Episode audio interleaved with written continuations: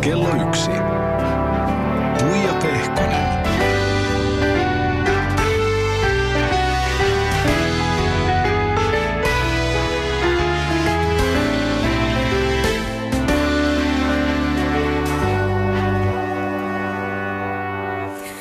Oikein mukavaa keskiviikkopäivää.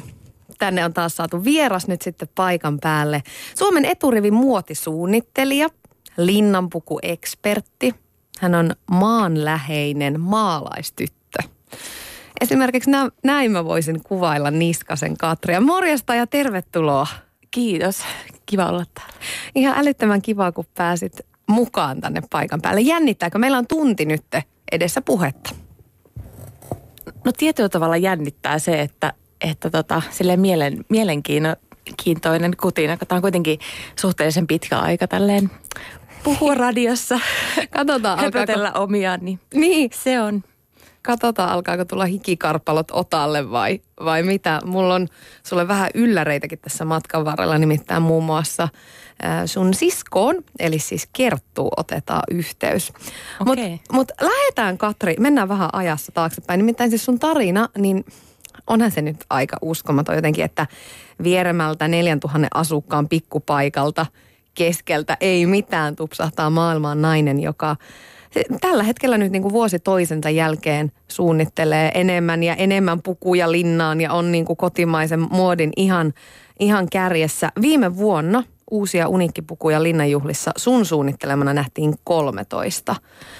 Ja jotenkin tätä tekisi mieli jatkaa, että eikä tässä vielä kaikki, koska sitten 2 muuta sisarta sattuu olemaan maailman huipulla hiihossa. Eli siis Kerttu ja Iivo, joista molemmilla on takataskussa myöskin olympiamitalleita ja Iivolla tietysti vielä se kultainen. Tämä on ihan käsittämätöntä. Ihan käsittämätöntä. Niin. Mitä sä itse ajattelet tästä tarinasta? No, mun mielestä se on ihan tässä on meidän tarina, että ei se ole mitenkään, tai mä itse sillä ajattelen, että se olisi käsittämätöntä tai muuta, että se on ihan silleen niin kuin on pitänytkin mennä, että tästä jatketaan kukin polullaan. Niin ja siis sen verran tietysti täytyy nyt vielä sanoa, että ei voi ihan kaikkea kunniaa antaa Vieremälle, että Oulussahan sä oot syntynyt. Joo, kyllä, siellä muutamat vuodet asusteltiin ja sitten mä itse asiassa tulin esikouluun, niin aloitin Vieremällä. Siitä asti, että mä niin pidän kyllä Vieremän sille mun kotiseutuna ja silloin mun kaikki niin kuin semmoiset lapsuuden muistot ja kaikki linkittyy, tai siis niin kuin suurin osa linkittyy Vieremään. Että kyllä jotakin tietysti on sieltä Oulun ajoilta kanssa mielessä, mutta suurin osa sitä tietysti pienimmät sisarukset kanssa oli enemmän mukana kuvioissa sitten Vieremällä, niin se on läheinen paikka sulle. Joo, kyllä. Se on läheinen paikka tietysti myös mulle. Mun mummo asuu siellä edellä ja mä oon siis kotoisin Iisalmesta siitä 24 kilometrin päästä. Niin mulla on paljon muistoja Vieremältä, mutta kerro sinä siitä paikasta. Millaisena se on jäänyt sun mieleen? No tietysti tietyllä tavalla aika varmaan kultaa puistoja ja sitten kyllä.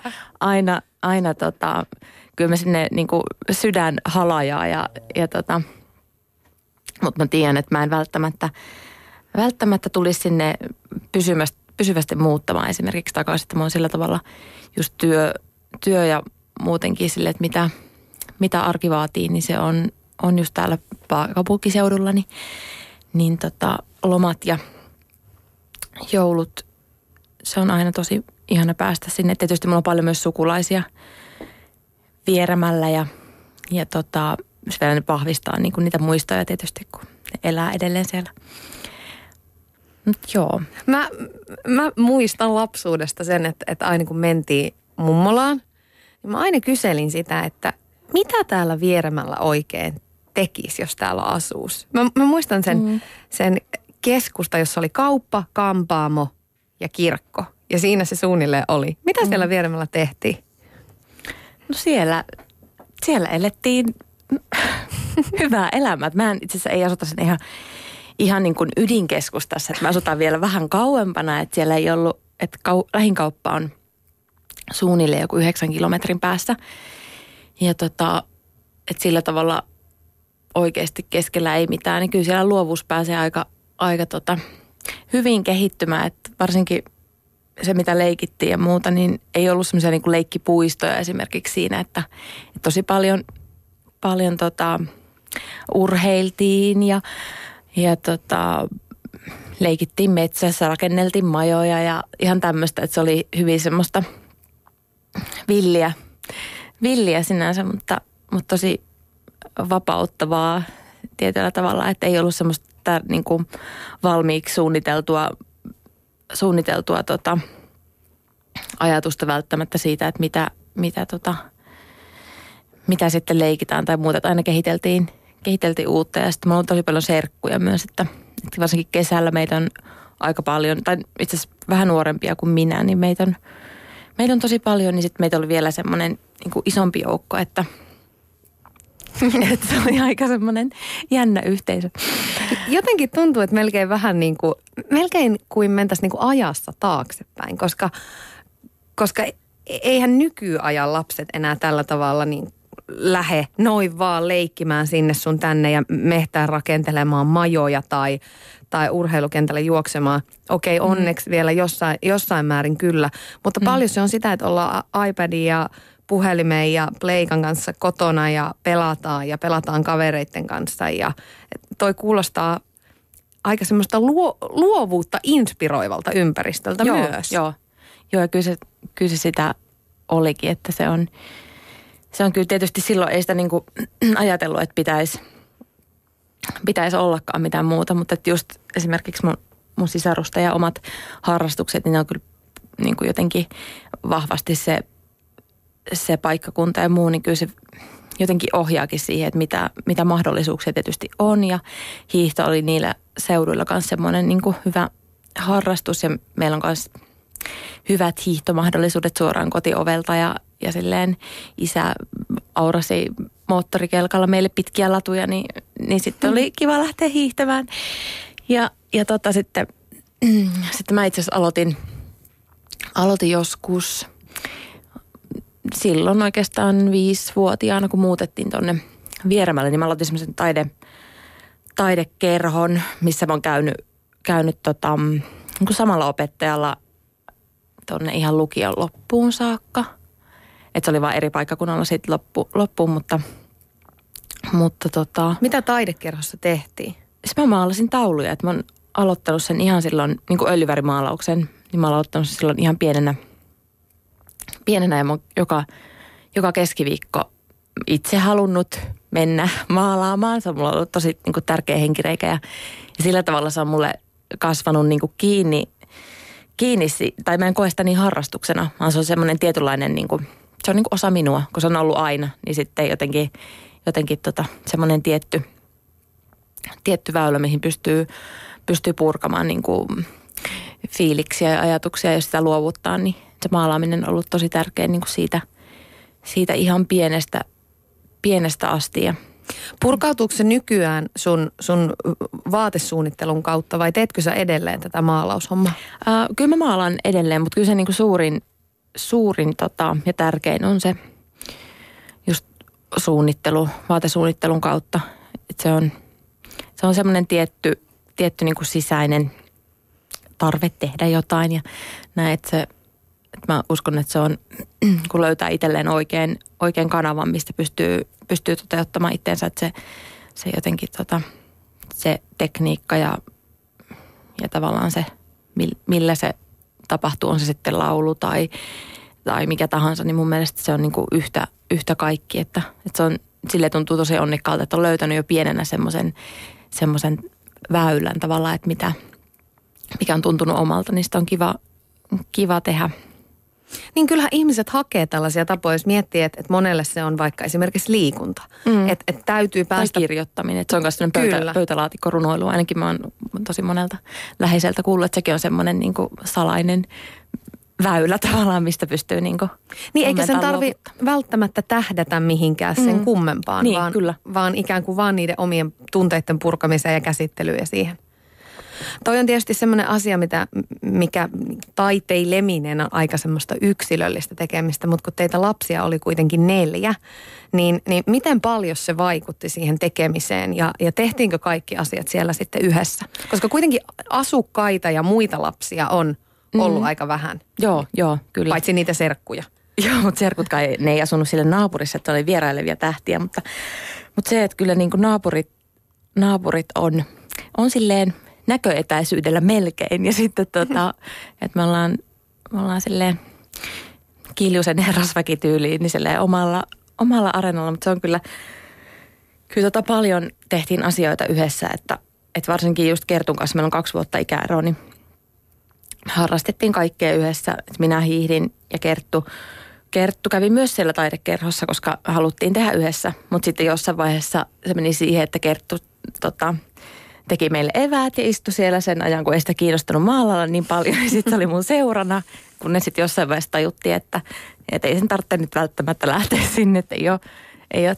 Mutta silleen, että kun on tottunut tekemään kaikkea yhdessä, niin se on. Ja sitten tietysti että koko perheenkin kanssa, että paljon just yhdessä tehtiin kaikkea, no just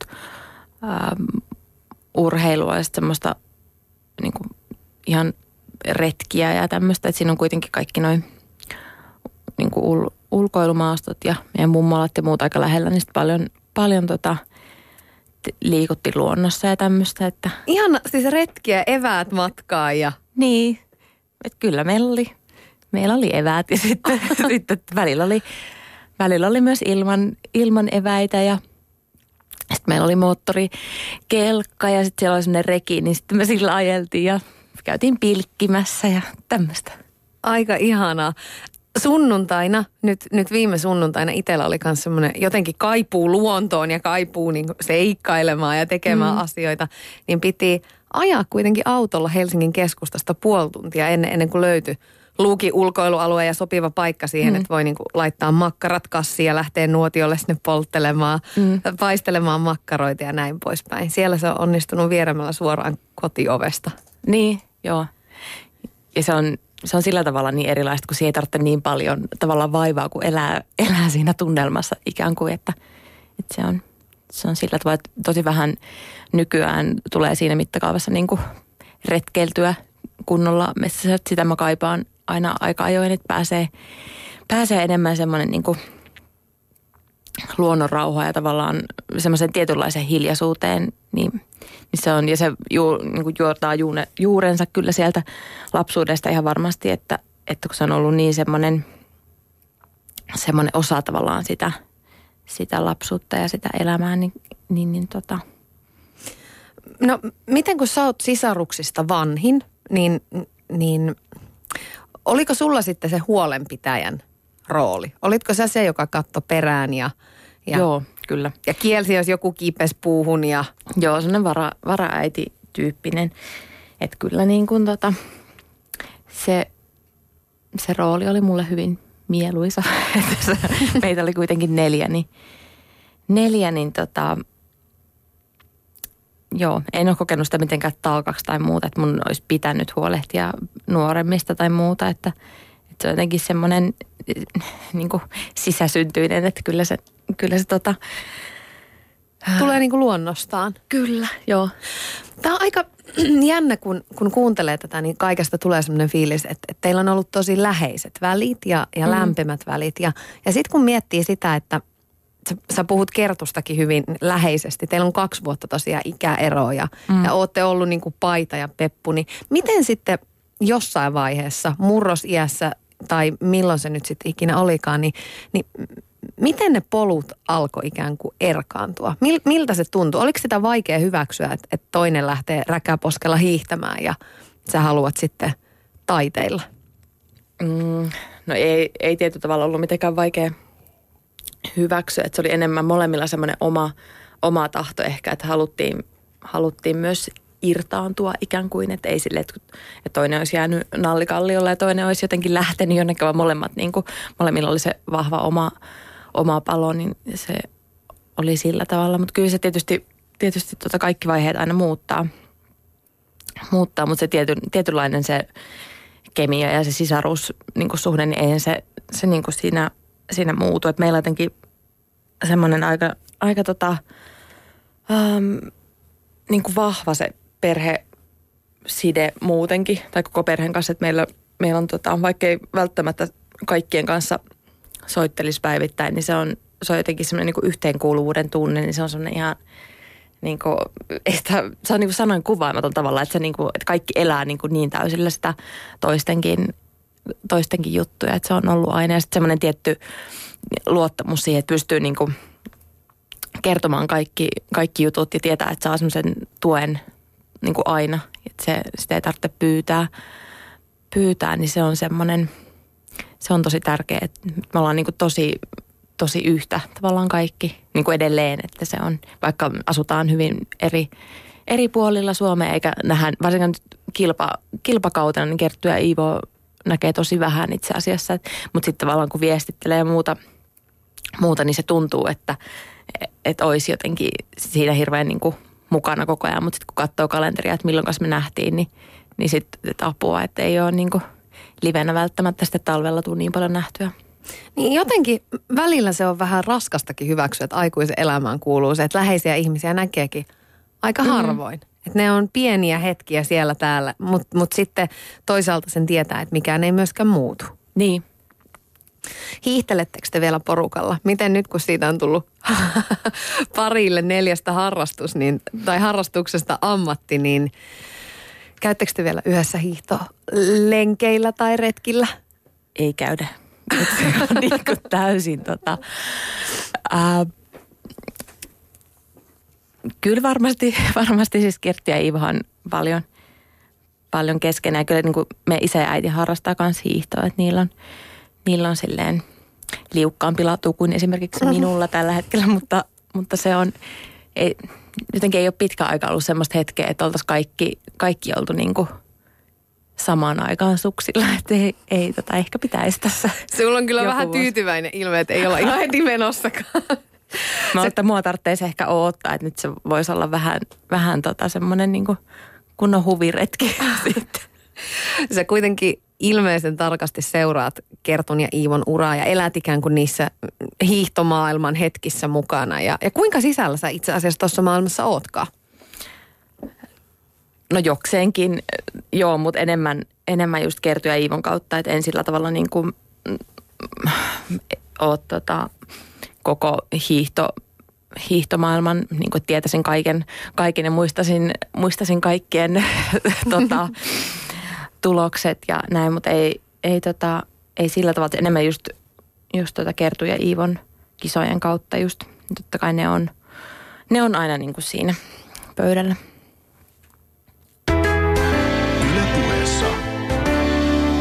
Pehkonen. Täällä on siis suunnittelija Katri Niskanen mulla vieraana. Ja Katri, mä soitin stylisti-bloggaaja Vesa Silverille, joka on paitsi sun hyvä ystävä, niin te olette myöskin tehnyt hyvin, hyvin paljon töitä yhdessä. Ja tietysti mä kyselin Vesalta, että minkälainen se Katri oikein on sitten työelämässä. Me ollaan tunnettu jo pitkältä ajalta ja monikaan ei varmaan tiedä tätä, mutta kun Katri esiintyi Muodin huipulle -ohjelmassa kamera edessä, niin minä olin siellä kameran takana, joten olen seurannut Katrin työtä jo niin kuin todella pitkään.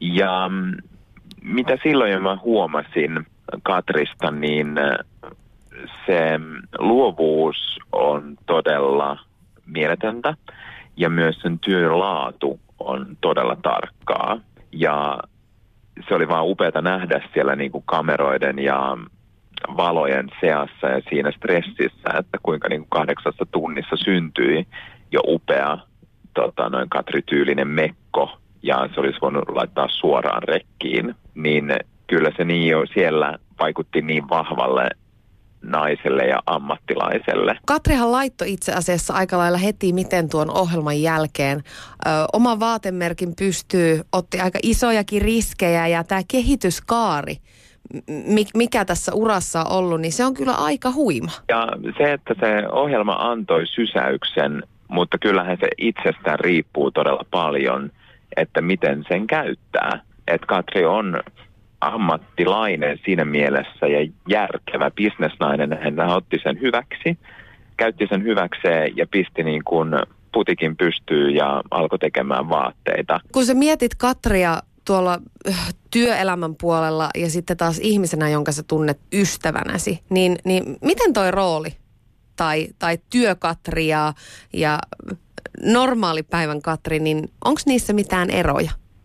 Kyllähän ihana pirskahteleva Katri, hän on niin kuin työasioissa, kuten sitten, että kun ollaan syömässä susia Isoropalla, että sama Katrihan siellä piilee molemmissa persoonissa. Tämä muotimaailma on niin kuin tavallisen tallaajan näkökulmasta, niin sehän on tämmöistä, siihen liittyy glamuuria ja siihen liittyy erikoisia ihmisiä ja suuria persoonia ja siihen liittyy champagnepulloja ja kaikkea tämmöistä niinku, tämmöistä pintaliitoa ja tietyllä tapaa aika etäisiäkin asioita. Ja Katrista taas tulee se fiilis, että hän on hyvin jalat maassa ja maanläheinen lämmin ihminen. Niin Vesa, miten Katri sopii tuohon muotimaailman tähän massaan, ihmisporukkaan, hörhelöjengiin? Ja tämä on nyt kaikella rakkaudella sanottu.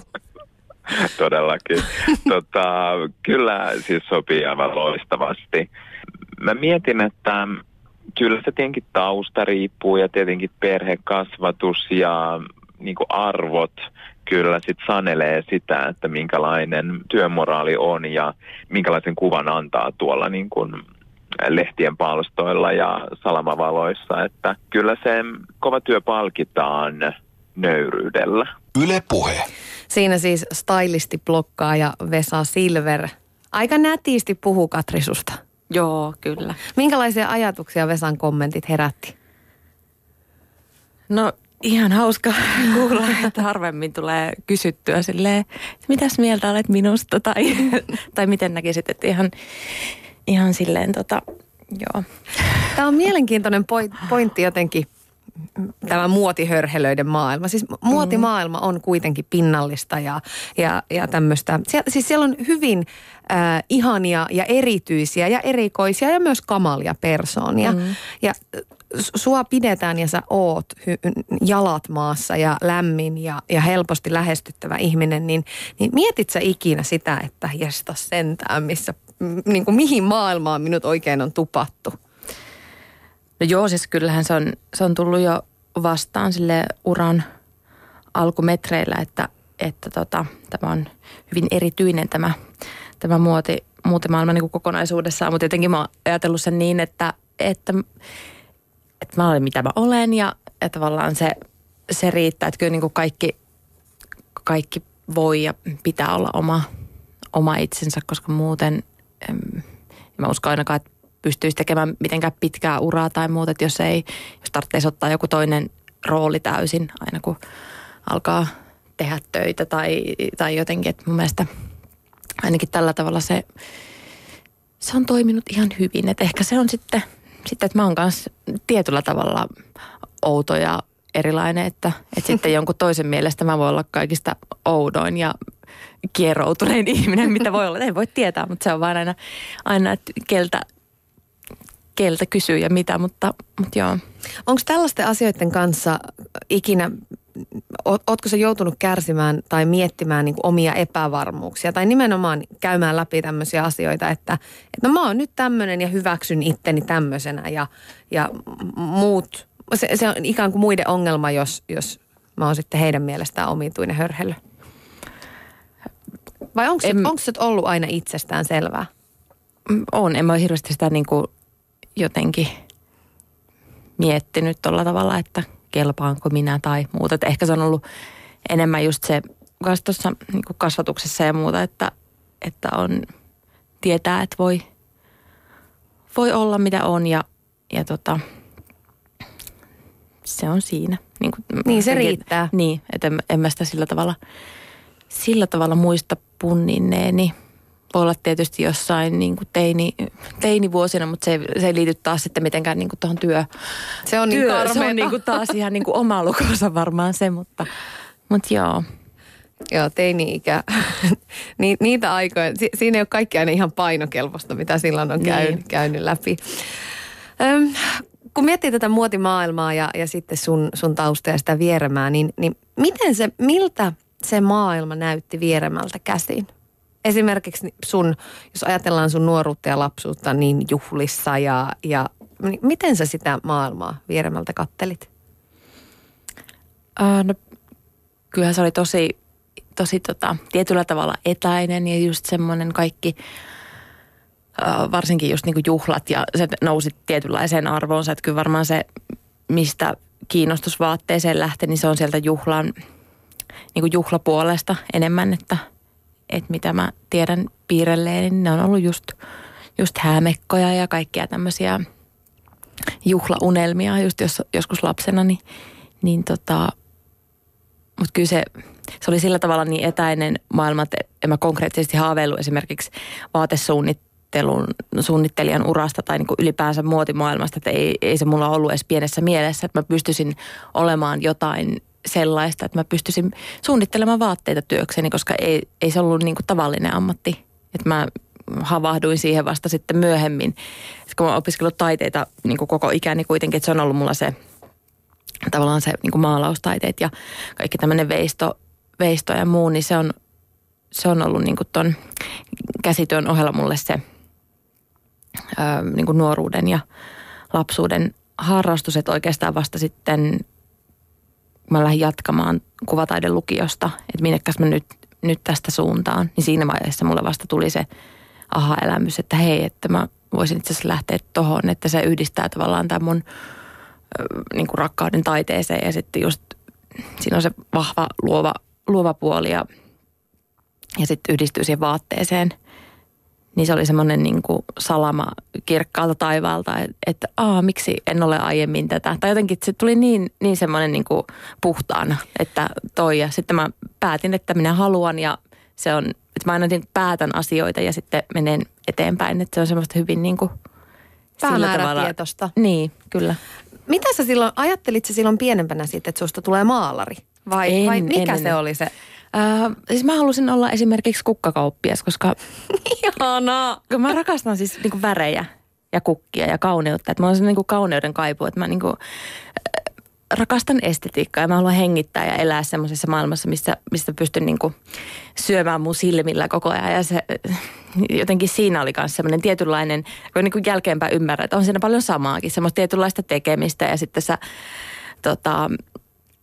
olet mukana ihmisten juhlissa ja tavallaan siinä on niin kuin hyvin paljon mun mielestä samaa ja semmoista luovuutta. Ehkä sitten joskus eläkepäivillä sä voit perustaa niin oman Katrin pienen kukkaputiikin jonnekin niin päin maailmaa. Sanoit tuossa, että menit kuvataidelukioon Lapinlahdelle, jos muistan oikein. Minkälaista aikaa se oli, kun teini Katri ei enää asunutkaan turvallisesti kotona ja kun teillä on ollut tosiaan tämä tiivis perheyhteisö, niin yhtäkkiä sut repästään siitä pois ja murrosikään aina kamalaa.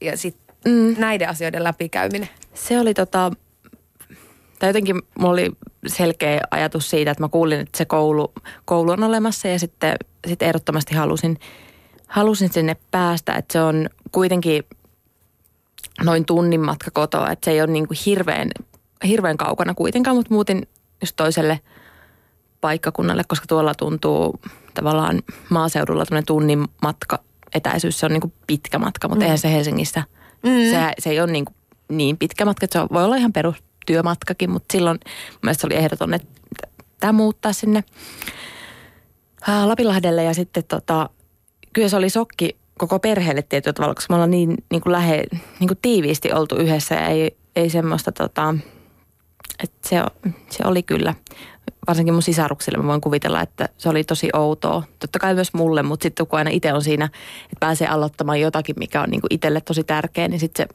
taakka on tavallaan pienempi. Koska se vähän vie mukana. Niin. Mutta kyllä mä kävin just viikonloppuna sitten paljon vielä silloin kotona. Mutta mä olin jotenkin niin semmoinen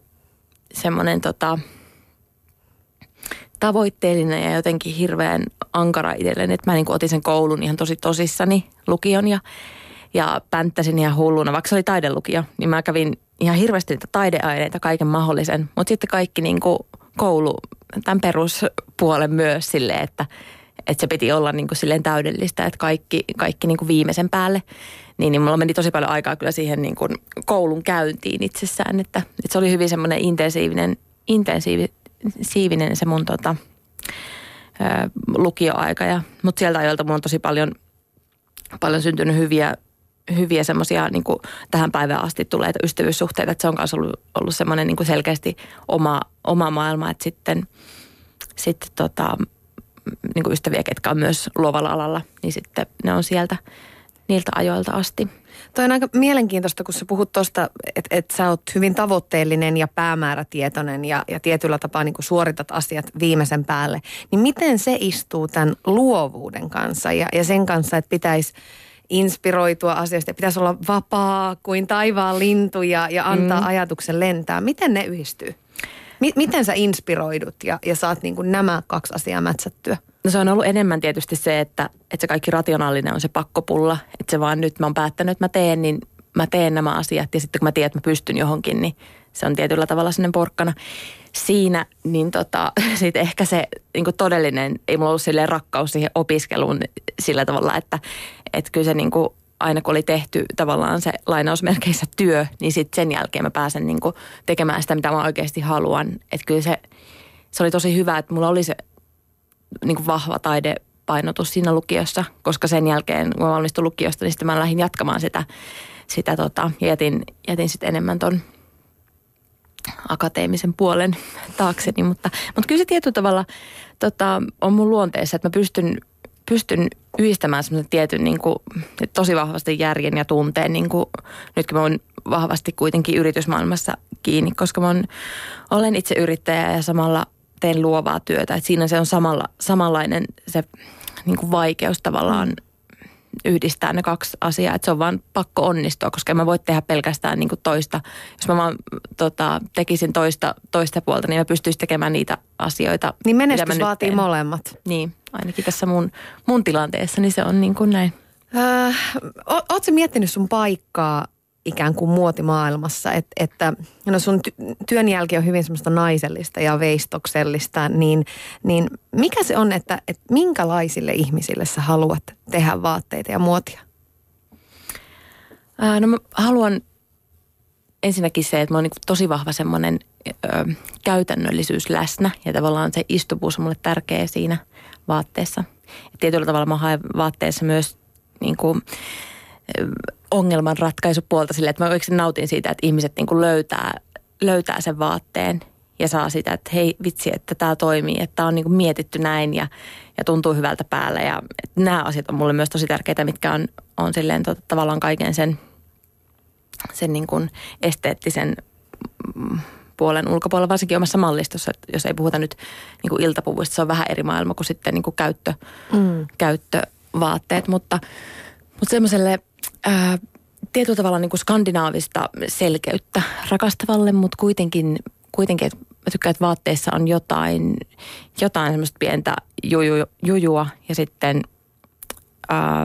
tietty semmoinen niin kuin selkeys ja kiinnostavuus yhdistyy siinä mitä, että mut vaatteethan on aika lailla sillä tavalla muuntuvia, että se ei ole pelkästään just 20-vuotiaalle tai 60-vuotiaalle, vaan se selkeys, että mikä siinä on, niin se persoona tekee aina sen vaatteen, tavallaan niin kuin sen kokonaisuuden.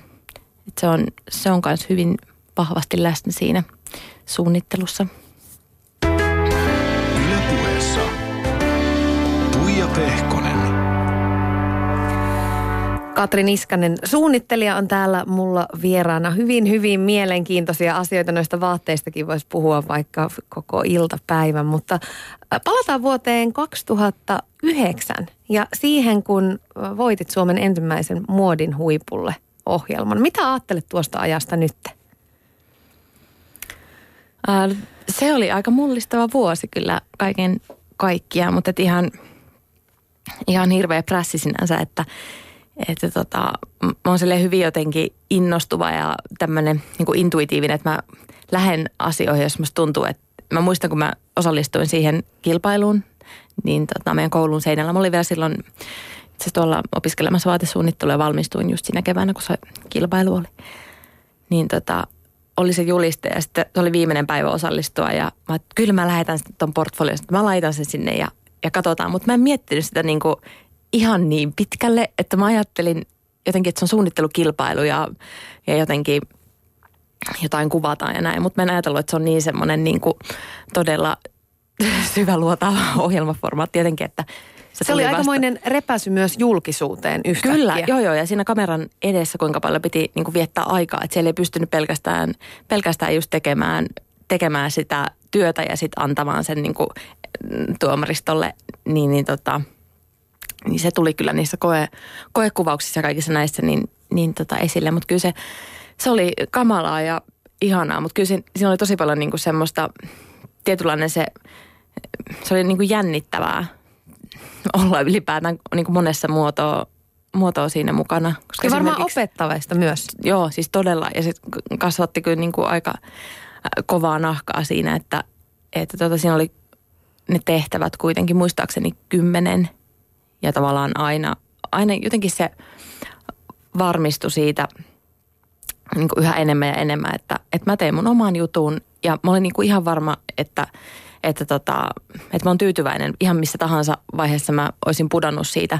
Että mä en lähde miellyttämään niitä tuomaristoa, vaan se, että saa niin kuin tehdä omaa juttua. Niin se opetti niin kuin sitäkin kautta tosi paljon, että näissä asioissa on myös kyse paljon niin kuin mielipiteistä ja mieltymyksistä. Niin tarvii olla tosi vahva, että mikä se oma visio on. Ja sen takia se oli myös niin kuin loppuvaiheessa helppoa olla siinä mukana, koska mulla niin kuin tuli semmoinen tavallaan tosi rauhallinen tunne siitä, että oli hienoa, että oli päässyt niin pitkälle ja saanut tehdä kivoja juttuja. Mutta se oli kyllä, ja tavallaan myös kontaktit, mitä mä sieltä tapasin monta ihmistä, ketä on niin kuin edelleen mun elämässä läsnä ystäviä ja näin, että kyllä tommoset projektit myös niin kuin sitoo silleen paljon yhteen, kun kokee jotain.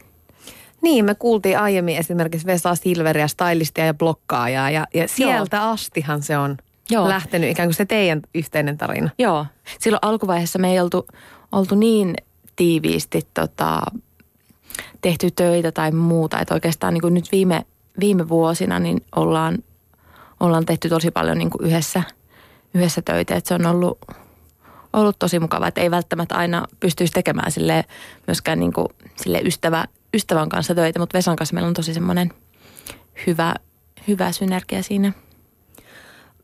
Aika piakkoin heti niin kuin ton ohjelman ja voiton jälkeen, niin sä päätit perustaa oman vaatemerkin, oman yrityksen. Miten heti siitä suoraan? Kun oli ensin ihan kauhean mylläkkä ja eikö tilanne ollut kuitenkin se, että sulla olisi ikään kuin ollut vakituinen työpaikka ja varma ura edessä? Niin, sä päätitkin hypätä tyhjän päälle ja laittaa merkin pystyyn. Ja...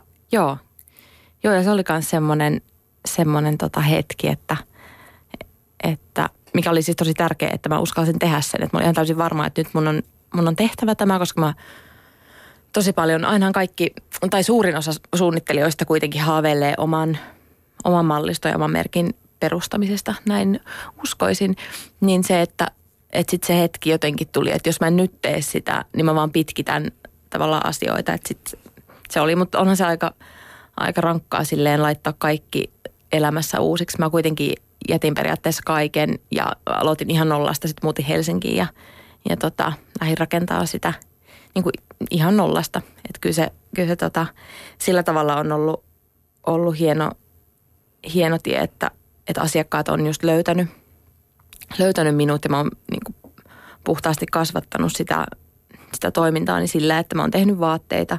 Sitten mä oon myynyt ne ihmisille, ihmistä ostanut ne ja sitten mä oon tehnyt lisää vaatteita. Ja sitten tavallaan niin kuin, että pikkuhiljaa nyt mä teen ne 2 mallistoa vuodessa, että aluksi oli paljon pienempää, mutta sitten se on kasvanut silleen vuosi vuodelta, niin se on mennyt todella hyvin.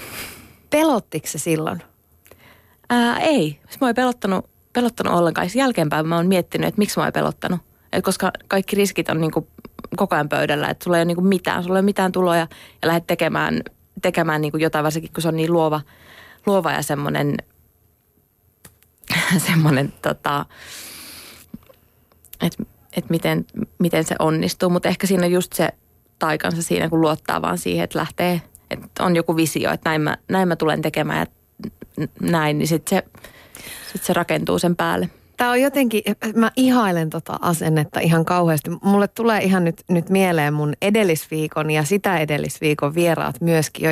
Jotenkin teitä kaikkia, täällä on siis ollut Martin Aitolehti ja Linnanmaan Jaajo ja nyt sinä, Katri Niskanen. Ja jotenkin teillä kaikilla menestyneillä ihmisillä niin on, vaikka jokaisella on omat heikkoudet ja herkkyydet, niin kaikkia yhdistää se, että on tosi vahva usko jotenkin itseensä ja omaan tekemiseen, eikä sitä epäröidä eikä pyydellä anteeksi.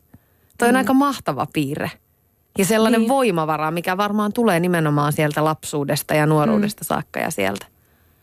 Mutta tavallaan niin se ilman sitä niin ei periaatteessa mitään tapahdu. Että pakko olla sellainen usko ja palo siihen, mitä tekee, mitä haluaa tehdä. Miltä se on susta tuntunut, että tämä työ on tehnyt susta myöskin julkisuuden henkilön? Toi oli tietysti aika rankka tai raju se repäsy nimenomaan TV-ohjelman myötä sitten heti alussa. Joo, ja se oli myös semmoinen niin kuin erilainen kulma, että miten tavallaan nyt esiinnyn julkisuudesta. Tosi vahvasti kuitenkin työ edellä. Niin kuin silloinkin se oli puhtaasti se, että lähdin osallistuin siihen kilpailuun, missä kilpaillaan omalla osaamisella ja sillä työllä. Mutta kyllähän se oli semmoinen koko kansan ohjelma niin vahvasti, että silloin kaikki niin kuin tunnisti helposti kadulla, että oli seurannut muotia tai ylipäänsä niin kuin tätä alaa tai ei, niin se oli, mutta nykyään se on enemmän semmoista, että ketkä seuraa mun alaan liittyvää, niin sitten niin kuin heidän silmissään enemmän esillä. Niin, siihen aikaan vielä TV-rooli on se edelleenkin Suomessa. Meillä on niin pieni maa, että se valta on ikään kuin ihan mieletön, mutta vielä muutama vuosi takaperin se oli vielä isompi jotenkin. Kyllä, kun tuli TV-ohjelma, niin kaikki tunnisti. Joo. Onko se sua ikinä ahdistanut? Ei sinänsä, että mä oon joutunut mihinkään hankaluuksiin sen takia tai näin, että ei. Ja sitten kuitenkin se on omissa käsissä aina, että mihin sä se haluat viedä. Että kyllähän niin kuin julkisuutta saa helposti, jos haluaa, niin tekee vaan asioita, mistä toimittajat kirjoittaa. Mutta jos ei tee niin sitten saa olla rauhassa.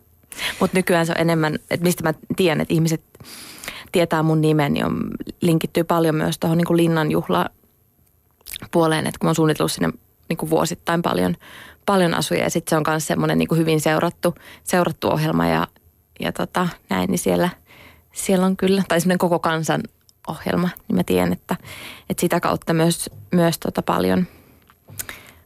paljon tullut silleen nimeä. Kyllä, ja siis onhan se myöskin edellytys, tietynlainen edellytys sun uran onnistumiselle ja menestykselle, että se nimi tunnetaan. Joo, totta kai, joo. Miten sä aiemmin jo vähän tuossa sivusit sitä että tähän niin kuin taiteellisuuteen ja muotiin niin menestyäkseen, niin siihen tarvitsee niin kuin myös sen bisnespuolen. Ja miten sä et vaikuta sellaiselta kovalta, tiukalta bisnesnaiselta. Ja tämä ei ole nyt missään nimessä vähättelyä, vaan on ihmisiä, jotka on hyvin tietyllä tapaa aika kylmiäkin ja yleensä ajatellaan, että no he on sitten menestyneitä ja eteenpäin meneviä.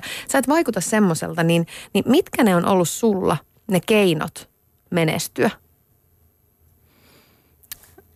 Mä sitä usko itteensä siihen omaan niin kuin juttuunsa, että tietyllä tavalla se on mun mielestä se niin kuin ydin, mistä kaikki lähtee. Mutta kyllä mä oon tietyissä asioissa varmasti myös vaatii semmoisen tietynlaisen suoraviivaisuuden ja muuta, että ei voi olla niin kuin pehmeä tavallaan loputtomiin, mutta ei se niin kuin, ei toi maailma ole silleen kovettanut mua vielä toistaiseksi mitenkään täysin. Eikä toivottavasti kovetakaan. Niin, kyllä. Millaista se kilpailu on alalla ja muotimaailmassa?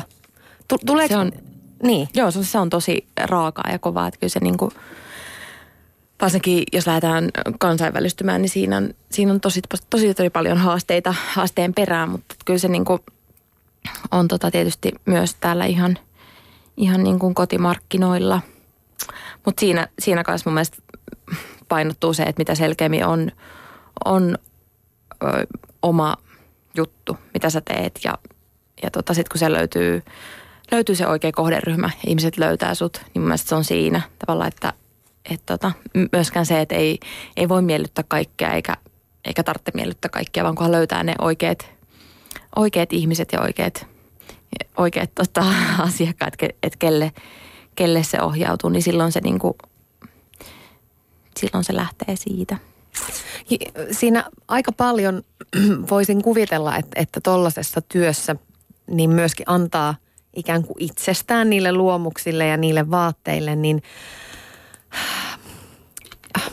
miltä se tuntuu, jos ihminen, joka on vaikka sulta ottanut mekkoja tai pukuja, niin sitten päätyykin ottamaan joltakin muulta. Tuleeko siinä sellaista niin kuin kateutta tai tuleeko siinä olo, että miksi se otti tolta? Mä nimittäin vertaan tätä omaan työhöni ja siihen tilanteeseen, kun vaikka yrittää kiivaasti saada jonkun haastateltavan. Niin se meneekin jollekin toiselle. Kieltäytyy mulle ja menee jollekin toiselle. Niin tulee jotenkin ihan pieni riipasu siitä, että miksi se teki näin. No mulla ei kyllä ei tule suoranaista semmoista mitään. Sä oot isompi ihminen kuin minä. Mutta ehkä niin, ei silleen, että en tiedä, ehkä jossain tilanteessa voi olla erilaisia tilanteita, mutta ei noin niinku ylipäänsä, koska se on niinku fakta, että mä en ole ainut, joka tekee vaatteita, mutta kiva, jos olen ollut ehdolla silleen valintaan, että tää on aika ihana tää Katrin mekka, mutta mä otankin tän toisen, mutta ei, niin. Kestät sen? Kyllä minä sen kestän, mutta kiva, jos päädytte myös minun luokseni.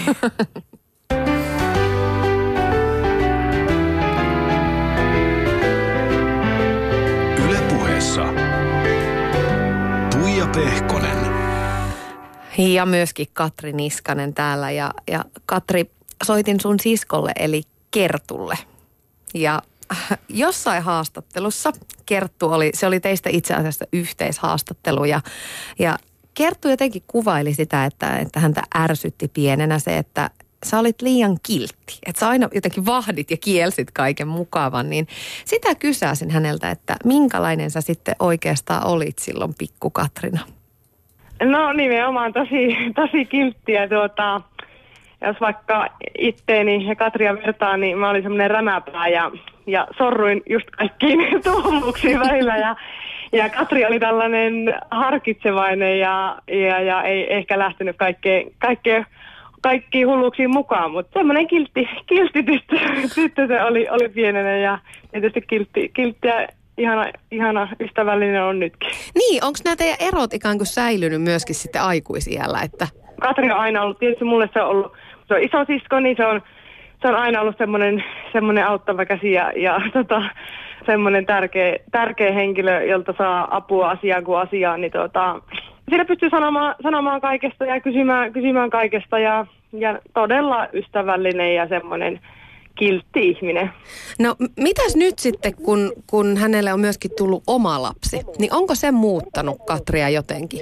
Sellainen ihana äiti, että huolehtii varmasti aivan niin kuin kaikki äidit, mutta huolehtii pikkusesta, mutta jos hän on meille sisaruksille esimerkiksi on sellainen avulias ja kiltti, niin miksi sitten omalle lapselle yhdellä lailla, että varmasti on ihana äiti. Kerttu, yksi kysymys vielä, kun tämä on aika mielenkiintoinen tämä teidän sisarus Katras ja Katri tietysti, kun hän on niin kuin ollut se taiteellinen boheemi, muotivouhottaja siellä, niin miten, ootteko te muut sisaret joutunut ikinä siihen ikään kuin osalliseksi? Tai onko Katri yrittänyt jotenkin pitää teitä muodissa ajan hermolla tai näin poispäin?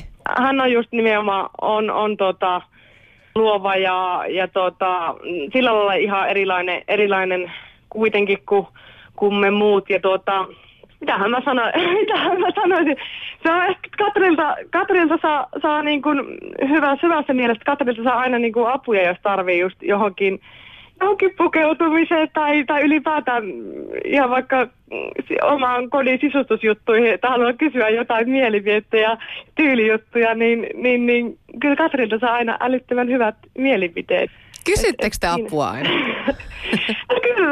Kyllä kysytään. Katrilla on hyvä maku ja sitten se on ihan kiva, että sitten saa niin kuin joihinkin asioihin aina sitten hänen mielipiteensä, niin se on kivaa. Yle Puhe. Siinä siis sun sisko Kerttu Niskanen. Katri, milloin Kerttu tai joku muu sisaruksista on viimeksi kysynyt apua jossain tämmöisessä visuaalisessa asiassa? No ei varmaan montaa päivää sitten. Että kyllä sen aina saattaa laittaa jonkun kuvan, että kumpi olisi näistä tai sopisiko tämä johonkin. Että niin kuin tommosia, että se on ihan tuommoista arkipäiväistä, mutta myös niin kuin puolina toisin, että kyllä just aika paljon tuommoisista pienistä asioista vaihdetaan keskustelua. Minkälaisia ajatuksia muuten Kertun kommentit herätti? Puhuu susta tosi nätisti kyllä. Huomaa, että teillä on tosi läheiset välit. Joo. Kiva, että olen kiltti ja avulias ja muuta. Joo, mutta kyllä meillä on tosi semmoinen läheinen se suhde, mutta ei se ole pelkästään semmoista niinku toisen kumartamista, että kyllä se niinku, että tosi semmoinen vahva kunnioitus on toista kohtaa, mutta kyllä me siis sanotaan tosi suoraankin, että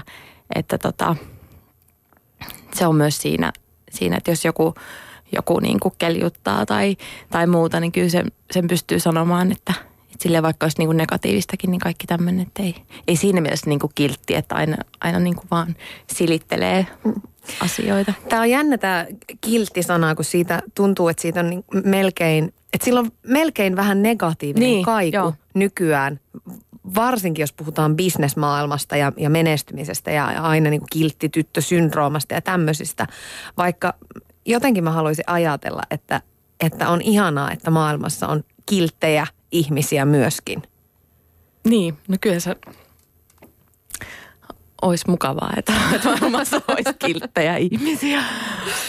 Mutta kyllä mä niinku ite näen tavallaan sen, miten se Kertun kiltti esimerkiksi niinku tarkoittaa noissa kommenteissa, että se on enemmän semmoista niinku, hyvää tahtoa ja tavallaan semmoista niinku sitä puolta. Mä toivoisin, että täällä olisi nyt kamera paikalla studiossa, koska kun me kuunneltiin Kertun haastattelua ja nyt kun sä puhut hänestä, niin tiedätkö, niin susta hehkuu suorastaan ihan oikeasti semmoinen niin lämpö ja rakkaus. Ai jaa. Oi ei. Se ei ole, vaan se on hyvä asia. Mutta Katri, kun tässä on paljon puhuttu sun taiteellisuudesta ja siitä, että miten vahvasti se on kaikessa sun elämässä läsnä, niin entä sitten arkityön ulkopuolella? Vai onko sitä ollenkaan? Millaisista asioista sä nautit ja mitä sä harrastat tai mitä muuta sä teet? No mun arki on hyvin oman näköinen. Että mun työpäiväthän on tosi vaihtelevia. Että mulla ei ole semmoista hirveän selkeitä, niin täysin samaa kaavaa toistavaa rutiinia ollut. Et nyt, tietysti nyt kun on tämä äitiys läsnä vahvasti tässä arjessa, niin tuossa on tommoinen pieni selkeästi niin kuin hyvä muutos. Myös se, että on toi niin kuin päiväkotirytmi. Että mulla on semmoinen tietty, niin kuin, että se on niin kuin tämmöinen pysyvin asia, että mitä tapahtuu. Et ehkä myös siinä on nyt niin kuin viime aikoina havahtunut siihen, että tavallaan niin kuin miettii sen oman työpäivän pituuden ja näin selkeämmin. Että aiemmin sitten, kun ei ollut lasta ja oli tavallaan enemmän vielä niin kuin työn armoilla ikään kuin, niin sitten oli vaikeampi jotenkin laittaa poikki aina päivää. Että kyllä se on vahvasti tietysti vieläkin, että aina jos tilanne sallii ja mulla on joku luovuushetki päällä, niin kyllä mä mielellään illallakin sen käytän piirtämiseen, että ei se niinku vieläkään mene täysin siihen, että on niinku on-off. Että kyllä me saatan niinku joskus jatkaa vielä työpäivän jälkeen sitä, mutta sillä tavalla toi on ihan mielenkiintoinen ja uudenlainen niinku rytmi tällä hetkellä. Miten se vauvarytmi istuu tähän, kun ajatellaan, että valvottuja öitä ja stressiä ja kiirettä ja kakkavaippojen vaihtoa ja tätähän se on, niin sitten jotenkin siinä, että saisi pidettyä itsensä luovana, niin miten se, katkeeko sun luova putki, jos sä joudut vaihtamaan vaipan? Ei ollenkaan, mutta kyllä se niinku, se on vaan osa minua, sillä että kaikki on niinku, se on niin luonnollista, että mulla ei ole siinäkään semmoista roolia, että minä oma luova itseni niin kuin myös lapsen kanssa. Että kyllä se on, että ei ole jotenkin semmoinen, että se olisi joku kahle, että nyt minä olen äiti ja vaihdan tässä ja teen ruokaa tai näin. Että se on vaan tyyppi, joka on tullut niin kuin osaksi sitä kokonaisuutta ja vaatii oman huomionsa ja oman aikansa. Että kyllä se, niin kuin se vuorovaikutus myös, ja totta kai mitä myös haluaa, että se on niin kuin tärkeät hetket pyhitetty sille lapsen kanssa olemiselle, niin se on niin kuin se suuri muutos, mutta en mä koe sitä mitenkään sillä tavalla negatiivisena, että se olisi niin kuin vähentänyt. Ei ole rajoittanut sua. No kyllä se nyt tietysti on rajoittanut, joo, että niin kuin se ajankäytön puolesta, mutta en koe sitä negatiivisena, että se on ihan oikeutettua toimintaa. Hyvä näin. Katri Niskanen, kiitos ihan älyttömän paljon, että oot ollut vieraana. Kiitos. Olisi ollut juteltavaa luovuudesta ja vaatteista ja vaikka mistä, mutta kiitos tästä ja tsemppiä suunnitteluihin ja kotiarkeen. Kiitos. Ihanaa kevättä.